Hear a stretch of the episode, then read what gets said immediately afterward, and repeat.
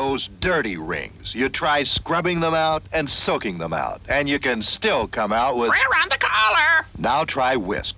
Concentrated Whisk goes right on the dirt. Its unique formula sinks in and starts to clean before you start to wash.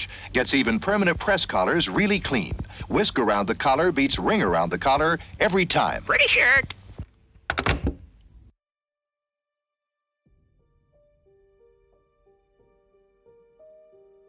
آلفونس گابریل کاپون، معروف به آل کاپون، به عنوان یکی از بدنامترین تبهکاران تاریخ و صاحب یکی از بزرگترین امپراتوری‌های جنایی جهان شناخته میشه.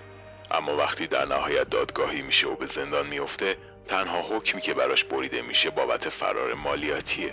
درآمد سالیانه آل کاپون در اون زمان حدود 100 میلیون دلار بوده. اون این درآمد رو از طریق شرط بندی، قاچاق اسلحه، مشروبات الکلی، اخاذی و فاحشه‌خونه‌هاش درمی آورده.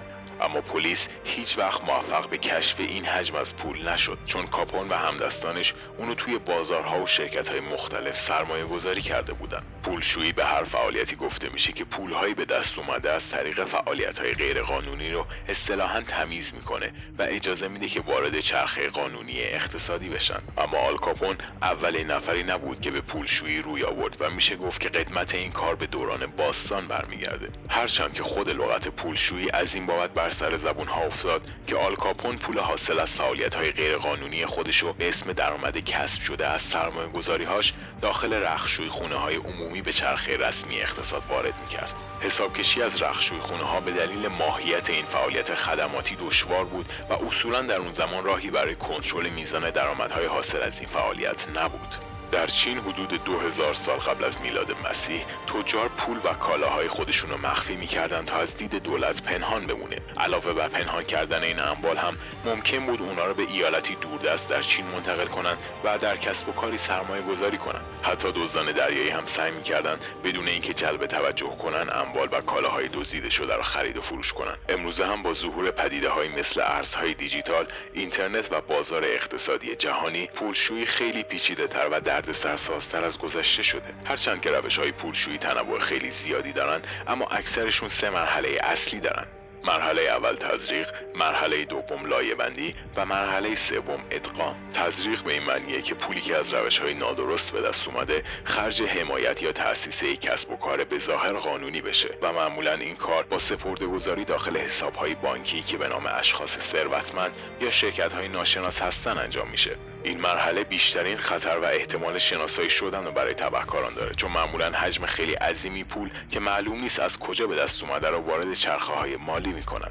مرحله دوم یعنی لایه بندی به این صورت انجام میشه که پول باید تراکنش‌های مالی پی در پی و زیادی رو انجام بده تا بیشتر و بیشتر از منبع اصلی خودش دور بشه. انتقال پول بین چندین حساب بانکی یا خریدن چیزهایی مثل خونه و ماشین که به سادگی قابل فروشن از مثال‌های لایه بندیه. مرحله آخر هم که ادغامه، این اجازه رو به تبهکاران میده تا پولی رو که از دو روش قبل تمیز کردن دوباره وارد چرخه اقتصادی و مالی بکنن و از اون پول به عنوان یک منبع درآمد قانونی در جامعه استفاده کنند. عمل پولشویی تا سال 1986 در آمریکا به عنوان یک جرم شناخته نمیشد. قبل از این زمان دولت مجبور بود برای جلوگیری از پولشویی یک جرم دیگر را به عنوان جرم اصلی و دلیل دستگیری یک تبهکار مالی اعلام کنه، مثل فرار مالیاتی. امروز هم تمام دولت‌های دنیا و سازمان ملل علیه پولشویی مبارزه می‌کنند، اما همچنان این عمل نقش خیلی بزرگی در جنایات و دزدی‌های جهانی داره و تا الان خیلی از مقامات دولتی و شرکت‌ها و بانک‌های بزرگ دنیا بهش آلوده شدن. هیچ کس هم از مقدار دقیق پولی که سالیانه در جهان شسته میشه خبر نداره. در سال 1996 صندوق بین‌المللی پول به این نتیجه رسید که 2 تا 5% اقتصادهای جهان درگیر پولشویی هستن. طبق بررسی‌های مؤسسه تحقیقات حکومتداری بازل، ایران، افغانستان و تاجیکستان به ترتیب در رتبه‌های اول تا سوم پولشویی در جهان هستند. شاید براتون جالب باشه بدونید که ما مفهومی به اسم پولشویی معکوس هم داریم. پولشویی معکوس به معنی پنهان کردن و پوشش دادن منابع مالی مشروعه که برای اهداف نامشروع استفاده میشه. این کار معمولاً برای تامین مالی تروریسم انجام میشه، اما میتونه مورد استفاده سازمان‌های تبهکاری واقع بشه که در معاملات قانونی سرمایه گذاری کردن و قصد خارج کردن سرمایه‌های قانونی خودشون از چرخه‌های رسمی دارن.